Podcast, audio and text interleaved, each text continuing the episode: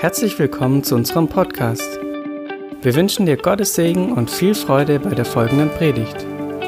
Für mehr Informationen schau auf unsere Webseite fildergoodnews.de.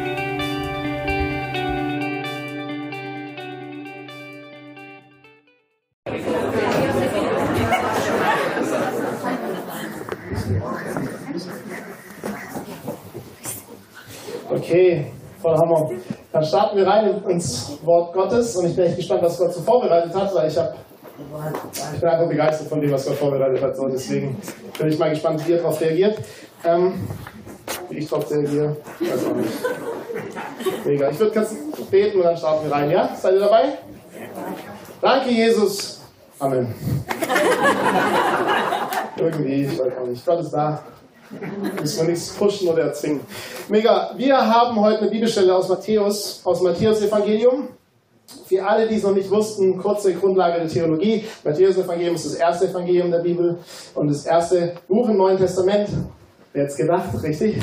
Und es geht um Jesus. So, die damalige Zeit, um es richtig zu verstehen, den Kontext einzuordnen, Matthäus hat ähm, an Leute geschrieben, die Juden waren, eigentlich vom Ursprung oder mit der jüdischen Kultur, mit der jüdischen äh, Glaubensrichtung, also mit dem Alten Testament klarkamen. Das sieht man immer wieder, äh, weil er sagt, ey, äh, damit erfüllt würde, was in der Schrift steht. So, die Schrift, die damals da war, war die Tora, fünf Bücher Mose, alle Propheten, alles, was die Juden schon hatten und sagt immer wieder, nimmt Bezug drauf und sagt so, damit es erfüllt wurde, wie es war. Das ist wichtig zu wissen, weil die Bibelstelle, die wir uns angucken, macht nur Sinn, wenn wir wissen, was sie damals verstanden haben. Ja. Wir als Deutsche haben keine Ahnung mehr, so was der damit gemeint hat. Und es gibt so richtig tolle, kluge Leute, die das alles aufgeschlüsselt haben für uns, damit wir das einfacher zu verstehen haben und es anwenden können auf unsere Zeit und unser Leben. Genau, die Bibelstelle, um die es geht, ist Matthäus 11, ab Vers 28.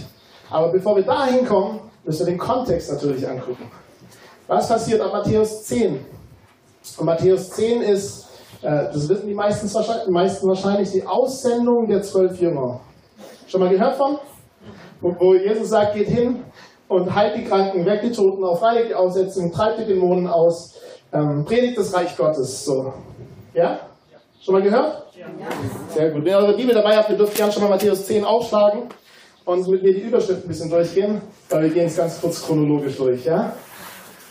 So, Jesus sendet sie aus und sagt, überall wo ihr hingeht, predigt es und die, wo ich nicht aufnehmen, ey, für die wird es schlimmer sein als für Sodom und Gomorra, ja? Kennt ihr alle? Ja. Voll hart, voll, voll, wow. Er sagt weiter, okay, jetzt geht hin und dann sagt er, was wird passieren? Freut euch an der Verfolgung. Also Matthäus 10 komplett ist eigentlich alles Aussendung bis zum Ende vom Kapitel. Seid freut euch über Verfolgung, wenn ihr verfolgt werdet. Seid trotzdem gerecht, seid trotzdem voller Liebe, seid predigt trotzdem weiter. Nehmt nichts mit, äh, außer eurer Tasche und euren Sandalen. Und es geht weiter bis Ende von Matthäus 10. Und dann sagt er, okay, jetzt geht los. Und wer mich aufnimmt, nimmt, äh, nimmt mich auf, und wer mich nicht aufnimmt, nimmt den auf, der mich gesandt hat. Wer einen Propheten aufnimmt, in eines Propheten Namen wird eines Propheten Lohn empfangen. Und wer einen Gerechten aufnimmt, in eines Gerechten Namen wird einen gerechten Lohn empfangen. Und so weiter und so fort. Und es geschah, als Jesus seine Befehle an seine zwölf Finger vollendet hatte, ging er von dort weg, um in ihren Städten zu lehren und zu predigen. So, die Jünger sind unterwegs, Jesus ist unterwegs und er predigt. Und jetzt Kapitel 11 ist was ganz Entscheidendes, was sich ändert im ganzen Matthäus-Evangelium. Weil ab dem Moment beginnt eigentlich die Verfolgung gegenüber Jesus. So, davor war alles gut, Bergpredigt war der Hammer, Jesus lehrt und Jesus predigt und das ist richtig krass. Und ab Matthäus 11 passiert etwas, und zwar die Hinterfragung, ob er wirklich der Messias ist. Und äh, traurigerweise passiert es von seinem mitbesten Freund als erstes. Und zwar von Johannes den Täufer. Johannes den Täufer sitzt im Gefängnis und lässt seine Jünger schicken zu Jesus und fragt, hey, bist du der Messias? bist du der Messias? Komm, bist du wirklich der Messias? Und Jesus sagt ihnen, hey, geh hin und sag ihnen, was passiert. Ja, Taube hören, Blinde sehen, Lahme gehen, ähm, Tote werden auferweckt, die gute Botschaft wird verkündigt. Geh hin und sag das ihnen. Und dann fängt er an, nicht über Johannes schlecht zu reden, sondern alle Jünger, die da sind, zu sagen, hey, der ist voll der Hammer. Das zeigt wieder voll Charakter Gottes. Gott ist so gnädig mit uns. Manchmal haben wir diese zweifelnden Momente und sagen, hey, bist du wirklich der Retter? Bist du wirklich, hast du das wirklich alles getan? Bist du wirklich gut? Und Jesus sagt nicht, hey, was ist mit dir los? Sondern sagt, hey, guck dich an. Du bist voll der Hammer. Guck mal, was du geleistet hast. Guck mal dein Herz an. Guck mal auf das, wie du bist. Und er, lobt dich immer noch auch in dem Zeichen, wo, wo du ihn eigentlich anzweifelst. Was für ein toller Gott. Amen. Ja. Also ich finde es einen tollen Gott. Dann schließt er ab in Vers 19, den ganzen Bereich über Johannes den Täufer, ähm, und, und sagt ein bisschen, was die Pharisäer und das Volk über ihn sagt. Er sagt, hey, der Mensch, der Sohn des Menschen ist gekommen, er trinkt Wein und esst. Und ihr sagt, er ist ein Säufer und ein Fresser. So, er war jetzt runter, nicht mehr dieser Rabbi und nicht mehr dieser Schriftgelehrte, sondern hey, das, was mit dem? Der, der säuft die ganze Zeit und der isst, macht sogar noch Wasser zu Wein auf einer Hochzeit, wo alle schon besoffen sind. Ist los mit dem? Das kann niemals der Messias sein. Und dann kommt ein Teil, der ist Vers 20 bis 24, der ist ein bisschen heftig, aber der hat voll viel Tiefe eigentlich drin. Und äh, auf den können wir nicht wirklich eingehen, aber der ist voll interessant zum Nachstudieren mal. Auch die Namen, die da genannt werden, auch die Städte, die genannt werden. Äh, ich ermutige dich, nimm deine Bibel zur Hand, nimm zwei, drei Kommentare zur Hand und schau mal nach, was da alles drin steht. Es ist ein Gerichtswort über Städte, wo Jesus Wunder getan hat und Heilungen und all das, die alles gesehen, gehört und erlebt haben und Jesus trotzdem nicht als Messias anerkennen. Also all das, wo er davor auch schon gesagt hat in Matthäus 10, kommt jetzt in Matthäus 11 nochmal und er bezieht sich nochmal darauf und sagt, für sie wird es schlimmer sein als für Sodom, weil wäre es in Sodom passiert, hätten sich alle bekehrt.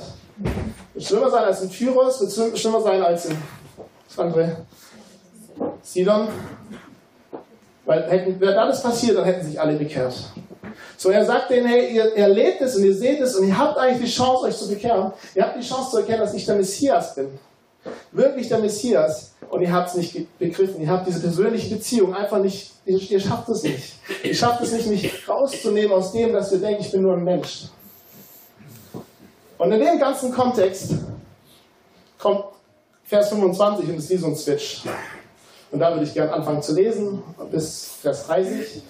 Und ähm, das Lukas-Evangelium nimmt den Teil direkt nach der Rückkehr der Jünger. Also Lukas 10 ist ungefähr der Teil, wo jetzt Matthäus 11 spielt, historisch gesehen, zeitlich gesehen. Das heißt, wenn die Jünger zurückkommen. Also ich glaube, die Jünger sind zurückgekommen und erzählen wieder so, hey, war krass, wir haben das erlebt und wir haben das erlebt und wir haben das erlebt. Und Jesus fängt an und sagt, ähm, zu jener Zeit begann Jesus und sprach, ich preise dich, Vater, Herr des Himmels und der Erde, dass du dies vor Weisen und Verständigen verborgen und es Unmündigen offenbart hast. Ja, Vater, denn so war es wohlgefällig vor dir. Alles ist mir übergeben worden von meinem Vater und niemand erkennt den Sohn als nur der Vater. Noch erkennt jemand den Vater als nur der Sohn und der, den der Sohn ihn offenbaren will. Und dann kommt Kommt her zu mir, all ihr mühseligen und beladenen, und ich werde euch Ruhe geben. Nehmt auf euch mein Joch und lernt von mir. Denn ich bin sanftmütig und von Herzen demütig, und ihr werdet Ruhe finden für eure Seelen, denn mein Joch ist sanft und meine Last ist leicht. Den, die Passage kennen wir alle. Ja, die haben ja auch schon alle gebetet und angenommen und gesagt, ja, Halleluja, ich bin mühselig und beladen, wo ist dein Joch? So. Wer hat das schon gemacht? Okay. Ihr seid gute Christen. ich weiß nicht, ihr seid der Hammer. Egal, ob ihr es gemacht habt oder nicht. Bis Vers 24 ist es eigentlich nichts anderes als ein intimes Gebet zwischen Jesus und seinem Vater. So, das, was wir aus Johannes 17 kennen, in der größeren Länge, sind hier in zwei, drei Versen, einfach nur ein intimes Gebet, das Jesus zu seinem Vater spricht. Sagt, Gott, danke, dass man nicht klug sein muss, um zu begreifen, wer ich bin. Danke, dass man nicht weise sein muss und ewig studiert haben muss, um zu wissen, wer ich bin. Danke, dass du unmündige und unreife Jünger genommen hast, die ähm, gefischt haben, um das zu erleben, weil sie begriffen haben, wer ich bin. Ganz witzig, die Kategorisierung hier ist nicht die Weisen und die Unmündigen, sondern steht nur Weise und Unmündig. Also allgemein. Der sich für weise hält, der sich für unmündig hält. Unmündig ist vielleicht eine sehr ungeschickte Übersetzung in dem Kontext. Eigentlich steht drinne, die noch nicht reif sind. Also unmündig, wenn man es richtig versteht, schon, aber uns hat es so ein bisschen negativen Nachklang. so der kann nichts und so. Das heißt, die, wo noch am Erwachsenwerden sind, die noch am Reifwerden sind, die noch Kinder sind, aber dabei sind zu lernen und groß zu werden.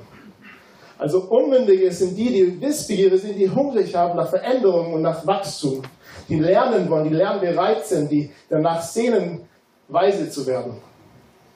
Bedeutet, ein Schriftgelehrter kann genauso unmündig sein, wie es ein Fischer war. Aber auch genau andersrum. Unmündigkeit hat was mit Demut zu tun, hat was mit, okay, ich habe was über mir, der hat was begriffen, was ich nicht begriffen habe. Und ich will es lernen von ihm. Ja? Wenn wir studieren, manchmal denken wir, jetzt habe ich es drauf und alle müssen mir zuhören, nicht andersrum. Oder? Ja. Ja. Exakt so. Und das ist dann Weisheit. Und es ist gut, Weisheit zu suchen, Weisheit zu erstreben, aber niemals in den Zustand zu kommen, wo wir aufhören, Hunger zu haben nach mehr von Gott, nach mehr Erkenntnis, nach mehr, wie er ist. Diese, hey, hier, guck mal, Vater, du bist oben, ich bin unten, ich, ich, ich bin wissbegierig, zeig's mir, offenbar's mir ganz neu, zeig mir nochmal neu, was es heißt. Nachdem Jesus das gebetet hat, dreht er sich zu alle hin, macht wie so ein Amen wahrscheinlich gedanklich, und sagt, kommt alle her zu mir, die mühselig beladen seid. Das Wort kommen kommt ein paar Mal vor, Matthäus Evangelium, aber es kommt immer im Kontext von Folgen vor. Das heißt von Nachfolgen vor. Jesus sagt es zu seinen Jüngern, komm und folge mir nach. Ja? Komm, das ist dieses Folge mir. Sei mit mir dabei, komm mir nach. Und das ist ganz interessant, weil wir lesen drüber und sagen, ja okay, ich bin mühselig beladen, ich komme zu dir. Was ein Jude liest, ist was anderes. Ein Jude liest nämlich hier ein messianisches Rabbi-Gebot, was er macht und als Rabbi auftritt. Und es war für mich ganz spannend, das zu erkennen. So. Und zwar, wenn es um Joch geht. Joch ist für uns, wer, wer, hat schon mal die Predigt drüber gehört, wo es heißt, es ist ein Doppeljoch und Jesus läuft mit dir da drin? Ja? Gut, ich auch. Ist mega Offenbarung, ist mega gut. Aber eigentlich, was hier drin steht und was die eigentliche Bedeutung davon ist, ein Joch damals war vom Rabbi die Lehre. Was bedeutet, ein Rabbi hat das Wort Gottes, das Alte Testament ausgelegt. Also jeder Rabbi damals. Jeder Rabbi in der ganzen Zeit hat das Wort ausgelegt. Und wenn du musstest dich entscheiden, hey, du durftest ihn hören und durftest mit ihm sein, aber der Rabbi hat dich immer berufen dazu. Also ein Schüler vom Rabbi zu sein, muss er dich berufen dazu. Und wenn er dich beruft, dann unterordnest du dich seinen kompletten Joch. Joch heißt seine kompletten Lehre, seine kompletten Auslegung der Schrift, seine komplette Erkenntnis, wie er Schrift auslegt, was er betont, was er unterbetont. Interessant. Ganz arg interessant. Also Jesus hier eigentlich sagt es, komm zu mir, unterordne dich mir, unter meine Lehre und so, wie ich die Schrift auslege. Ja, Vergleicht damit und greift eigentlich damit die Pharisäer und sagt, hey, deren Joch, die machen euch nur mühselig und beladen. Wenn ihr unter dem Joch seid, seid ihr mühselig und beladen. Ihr seid mühselig und beladen von Sünde, ihr seid mühselig und beladen von, ihr müsst Satzungen halten, ihr müsst Gesetze halten, ihr müsst den Sabbat so und so einhalten. All das, wo es Probleme gab. Ganz interessant im Matthäus-Evangelium, ganz offenbar, wo er die Schrift anders auslegt wie die Pharisäer. Konsequent. Konsequent. Ja, die ganze Zeit. Und er sagt, hey, mein Joch ist leicht und meins ist sanft. Das Joch, was ihr jetzt gerade habt, ist schwer. Petrus nimmt darauf Bezug in Apostelgeschichte 15. Er sagt, was legen wir den Nationen ein Joch auf, das wir selber nicht zu tragen, das wir selber nicht tragen konnten? Weder wir noch unsere Väter.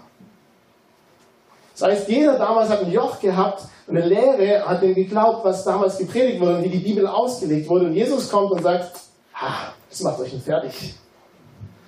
Kommt zu mir. Mein Joch, meine Lehre, was ist sie? Sanft und leicht. Amen. Amen. Versteht ihr? Meine Lehre besteht nicht aus Gesetzen und Geboten und all dieses, du musst, du musst, du musst, sondern meine Lehre ist leicht, ist sanft, ist einfach zum, zum Umsetzen. Meine Lehre ist, ist, ist gut. Meine Lehre bringt dir was. Meine Lehre hat dich im Blick. Wenn du zu mir kommst, dann bist du nicht die ganze Zeit am Schaffen, damit du Ruhe bekommst, sondern ich schenke sie dir auch noch. Einfach so. Du untergibst dich meiner, meiner Lehre und danach mein Joch, also nicht meiner, sondern Jesus sein Joch. Ja, ganz wichtig, nicht meiner, Jesus einer. Und in dem Moment, wo du das machst, ist das Natürlichste, was passiert, wird, dir wird Friede geschenkt. Du musst es nicht leisten und gar nichts, sondern er wird dir einfach geschenkt. Für die Menschen damals muss es voll, boah, was? Ich muss nichts tun, damit ich Friede bekomme. Ich muss keine Gesetze halten, damit ich das bekomme. Ich kriege einfach so Ruhe, einfach so Frieden. Was? Und dann macht er noch weiter und sagt, ich bin vom, lernt von mir, denn ich bin von sanftmütig und von Herzen demütig. Ja. Mein Joch ist leicht, mein Joch ist sanft und ihr werdet Ruhe finden. Verrückt. Jeder andere Rabbi war hart, hat ausgelegt gesagt, geh da nicht drüber, geh da nicht drüber, geh da nicht drüber. Manche waren natürlich auch weich, aber irgendwo immer gebunden am Gesetz. Jesus kam und hat ganz klar offenbart, ich bin Messias, Gesetz ist vorbei, ich bin, ich bin das neue Gesetz, ich bin der neue Bund, ich bin das neue Leben. Ja, ich habe eine neue Lehre, die ist sanft, die ist leicht. Was wir dann als Kirche machen draus, ist das Problem. Wir machen es hart und schwer, teilweise, anstatt es leicht und sanft zu lassen. Leider. Und es passiert, ohne dass wir es richtig merken, sondern wir fangen an zu sagen, okay, das, ist, das will Gott nicht, das will Gott nicht, das will Gott nicht, das will Gott nicht, das will Gott nicht. Und schon merkst du, okay, das ist voll, okay, ich darf hier nicht drüber, ich darf hier nicht drüber. Anstatt einfach zu sagen, hey, komm, geh zu Jesus, dem sein Joch und seine Lehre ist sanft und leicht. Und er wird dir schon zeigen, wo deine Grenzen sind. Er wird dir schon zeigen, dass es nicht cool ist zu rauchen, dass es nicht cool ist, Pornos zu gucken. Er wird dir schon zeigen, dass es ey, dass Horrorfilme echt dumm sind. Aber nicht aus Gesetz heraus, sondern aus seiner Lehre heraus, was sanft und leicht ist. Das ist viel mehr Freiheit. Viel mehr Freiheit. Viel mehr Friede. Amen? Cool. Das haben die Menschen damals verstanden, haben gesagt, okay, hier, hier spricht ein Rabbi. Und das Interessante ist, Jesus, normalerweise waren die Rabbis die Creme de la Creme, das war die Elite-Hochschule. Und um in die Lehre des Rabbis reinzukommen, musstest du ganz schön viele Schritte machen. Und du kannst dich auch nicht beweisen, sondern die, die haben dich berufen dazu. Und hier sagt Jesus, kommt alle. Kommt alle. Alle unter meine Lehre. Kommt alle. Und lernt von mir. Ich bin gut. Ich bin sanftmütig. Ich bin von Herzen demütig. Kommt doch. Und es ist so, wow, okay. Gott, wow. Deswegen haben die Pharisäer gleich im nächsten Kapitel gesagt, sie kamen raus nach dem Sabbat und es war, glaube ich, so, jetzt müssen wir ihn umbringen. Kapitel 12. Gleich die Verse danach. Und wir lesen drüber und denken, oh cool, ja. Aber eigentlich, was Jesus da gemacht hat, war radikal und richtig hart. Und richtig mutig und richtig, puh. So, was geht bei dem eigentlich für einen Film? Das ist die Aussage dieser Bibelstelle. Wenn wir die jetzt auf uns übertragen, unsere heutige Zeit, dann ist da noch so viel Offenbarung drin. Weil es geht darum, wenn wir zu Hause sind und wir merken, wir sind mühselig und beladen, sei es durch, durch Werte, sei es durch jemand, was hat über uns was gesagt oder ausgesprochen, sei es durch Stress, sei es durch Angst, sei es eine Krankheit, sei es Not, egal was es ist, es ist wie so eine Belastung, oder? Wie so, dass wir mühselig sind. Das ist das Gefühl, okay, ich komme nicht voran, ich komme nicht durch, ich, ich es nicht, ich komme keinen Meter weiter. Das ist die Bibelstelle für mich das Beste, was ich je passieren kann. Jesus steht da und sagt, komm. Nicht ich stehe da und sage, komm, Jesus, und hilf mir endlich, sondern Jesus steht da und sagt, komm. Ja. Jesus steht da und sagt, komm, du bist mühselig und beladen, komm, ich habe was für dich. Und wenn wir dann kommen und sagen, okay, hier bin ich, was hast du für mich? Dann sagt er, lern von mir. Ich will dir was beibringen, lern von mir. Deswegen lesen wir doch die Bibel. Wir wollen was beigebracht bekommen. Das größte Ziel eines Jüngers war so zu werden wie der Rabbi. Das war das größte Ziel. Das ist auch mein größtes Ziel. Ich will sein wie mein Rabbi, wie mein Lehrer, wie mein Chef, wie mein Oberhirte, wie, ja, wie will ich es nennen? Jesus. Wie Jesus einfach.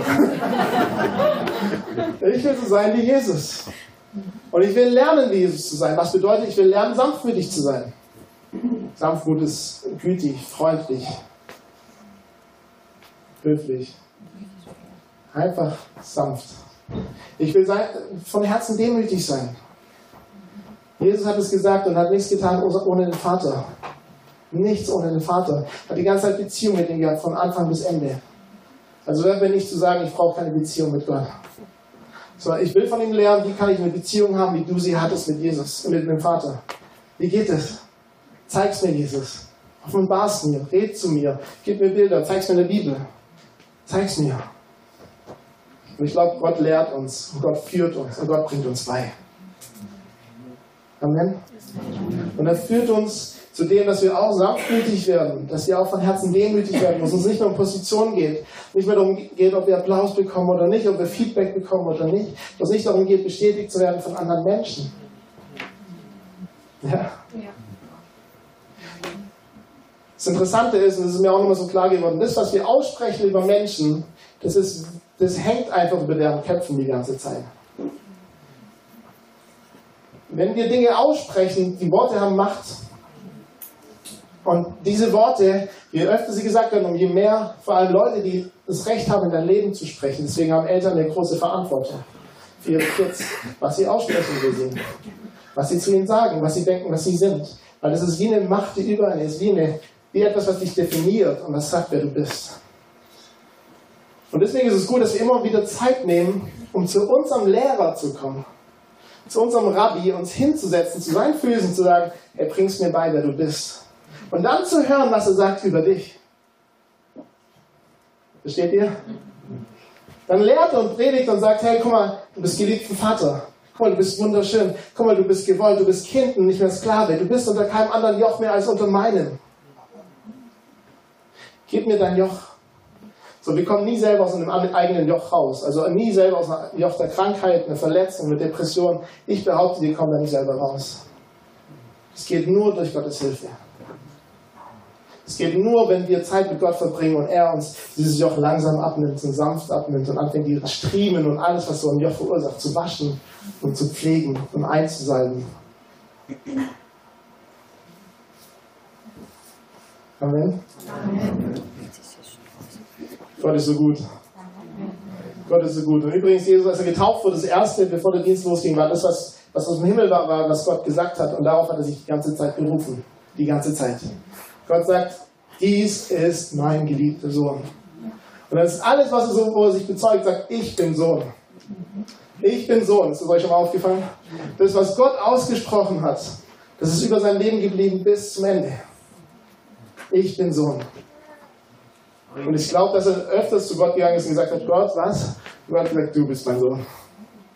Ich liebe dich, ich gebrauche dich, ich, ich helfe dir, ich nehme dich an die Hand, ich lehre dich.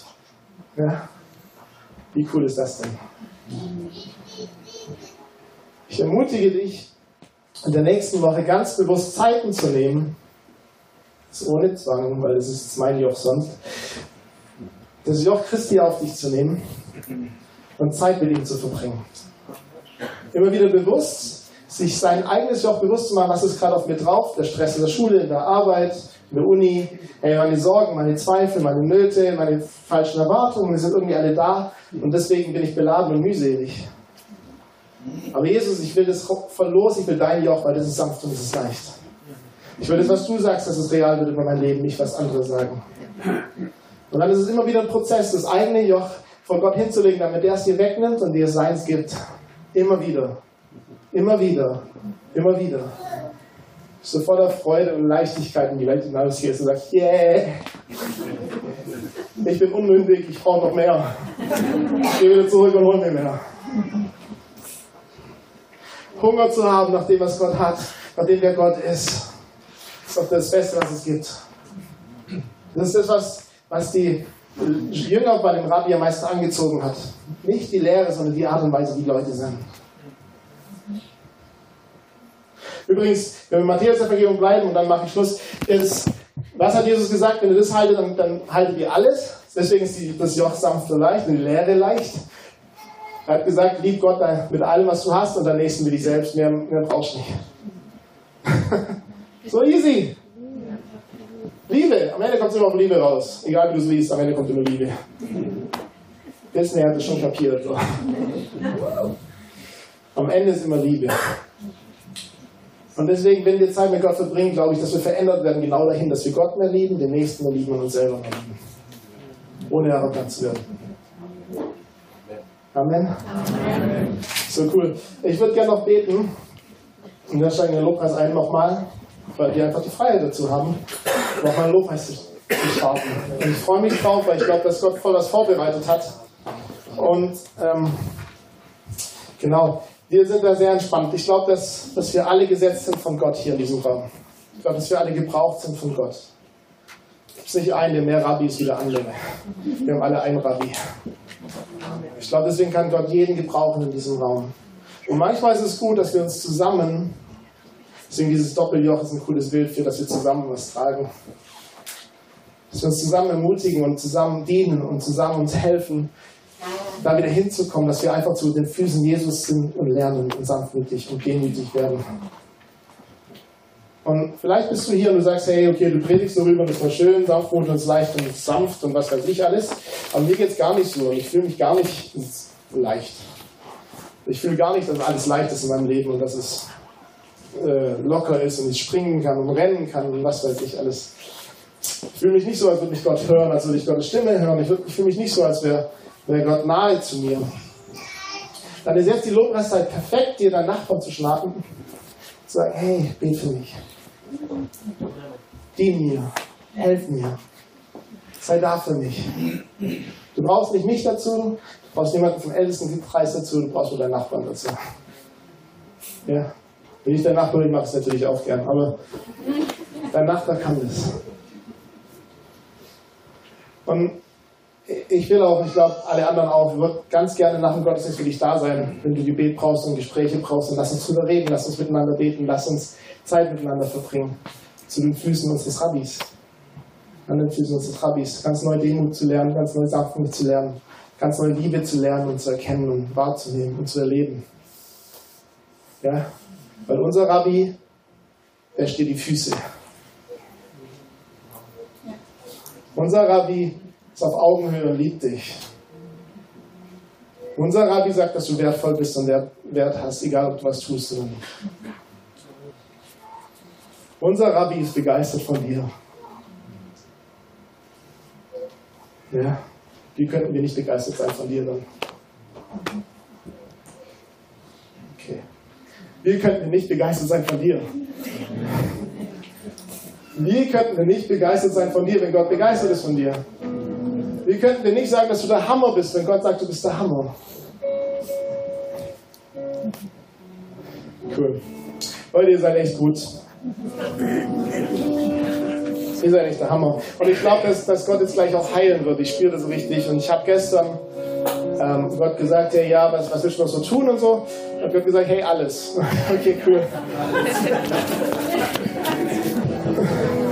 Alle, die mühselig und beladen sind, ich will sie heilen. Ich will ihnen begegnen, ich will ihnen ganzheitlich begegnen. Alles. Und ich glaube, wenn wir jetzt Lobpreis nehmen, dann habt doch diesen Hunger und diese Sehnsucht, einfach vor Gott zu stehen und zu sagen, hey, nimm meine Last ab. Nimm mein Mühsal ab, nimm mein Beladenes ab, nimm meine Krankheit, nimm meinen Stress, nimm meine Angst, nimm meine Zweifel, nimm meine Sünde. Weil alles hat Gott getragen, alles. Nimm meine Sucht, nimm meine Trauer, nimm mein, meine Wut. Bei mir ist gerade viel Wut, ja. Nimm all das ab und, und nimm es einfach. Ich will nämlich wieder sanftmütig sein, ich will wieder demütig sein. Und wenn du dann noch jemanden brauchst, der für dich beten soll, dann schnapp dir den Nachbarn. Oder Nachbarin. Oder Vordermann oder Vorderfrau. Oder mach hinter dir Alter. Oder komm vor und ich bete auch für dich. Kein Problem. Ja, wer einen prophetischen Eindruck hat, ist während dieser Zeit soll auf mich zukommen.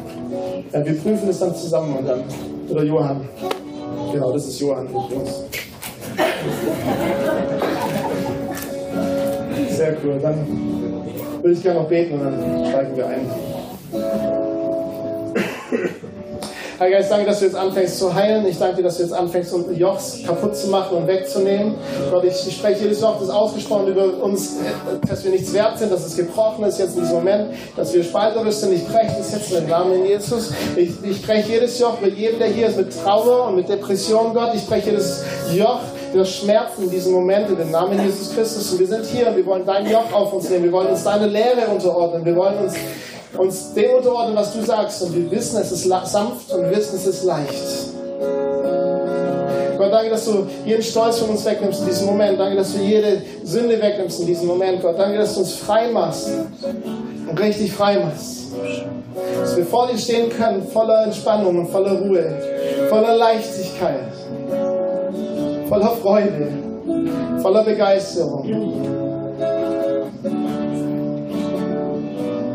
Danke, Jesus.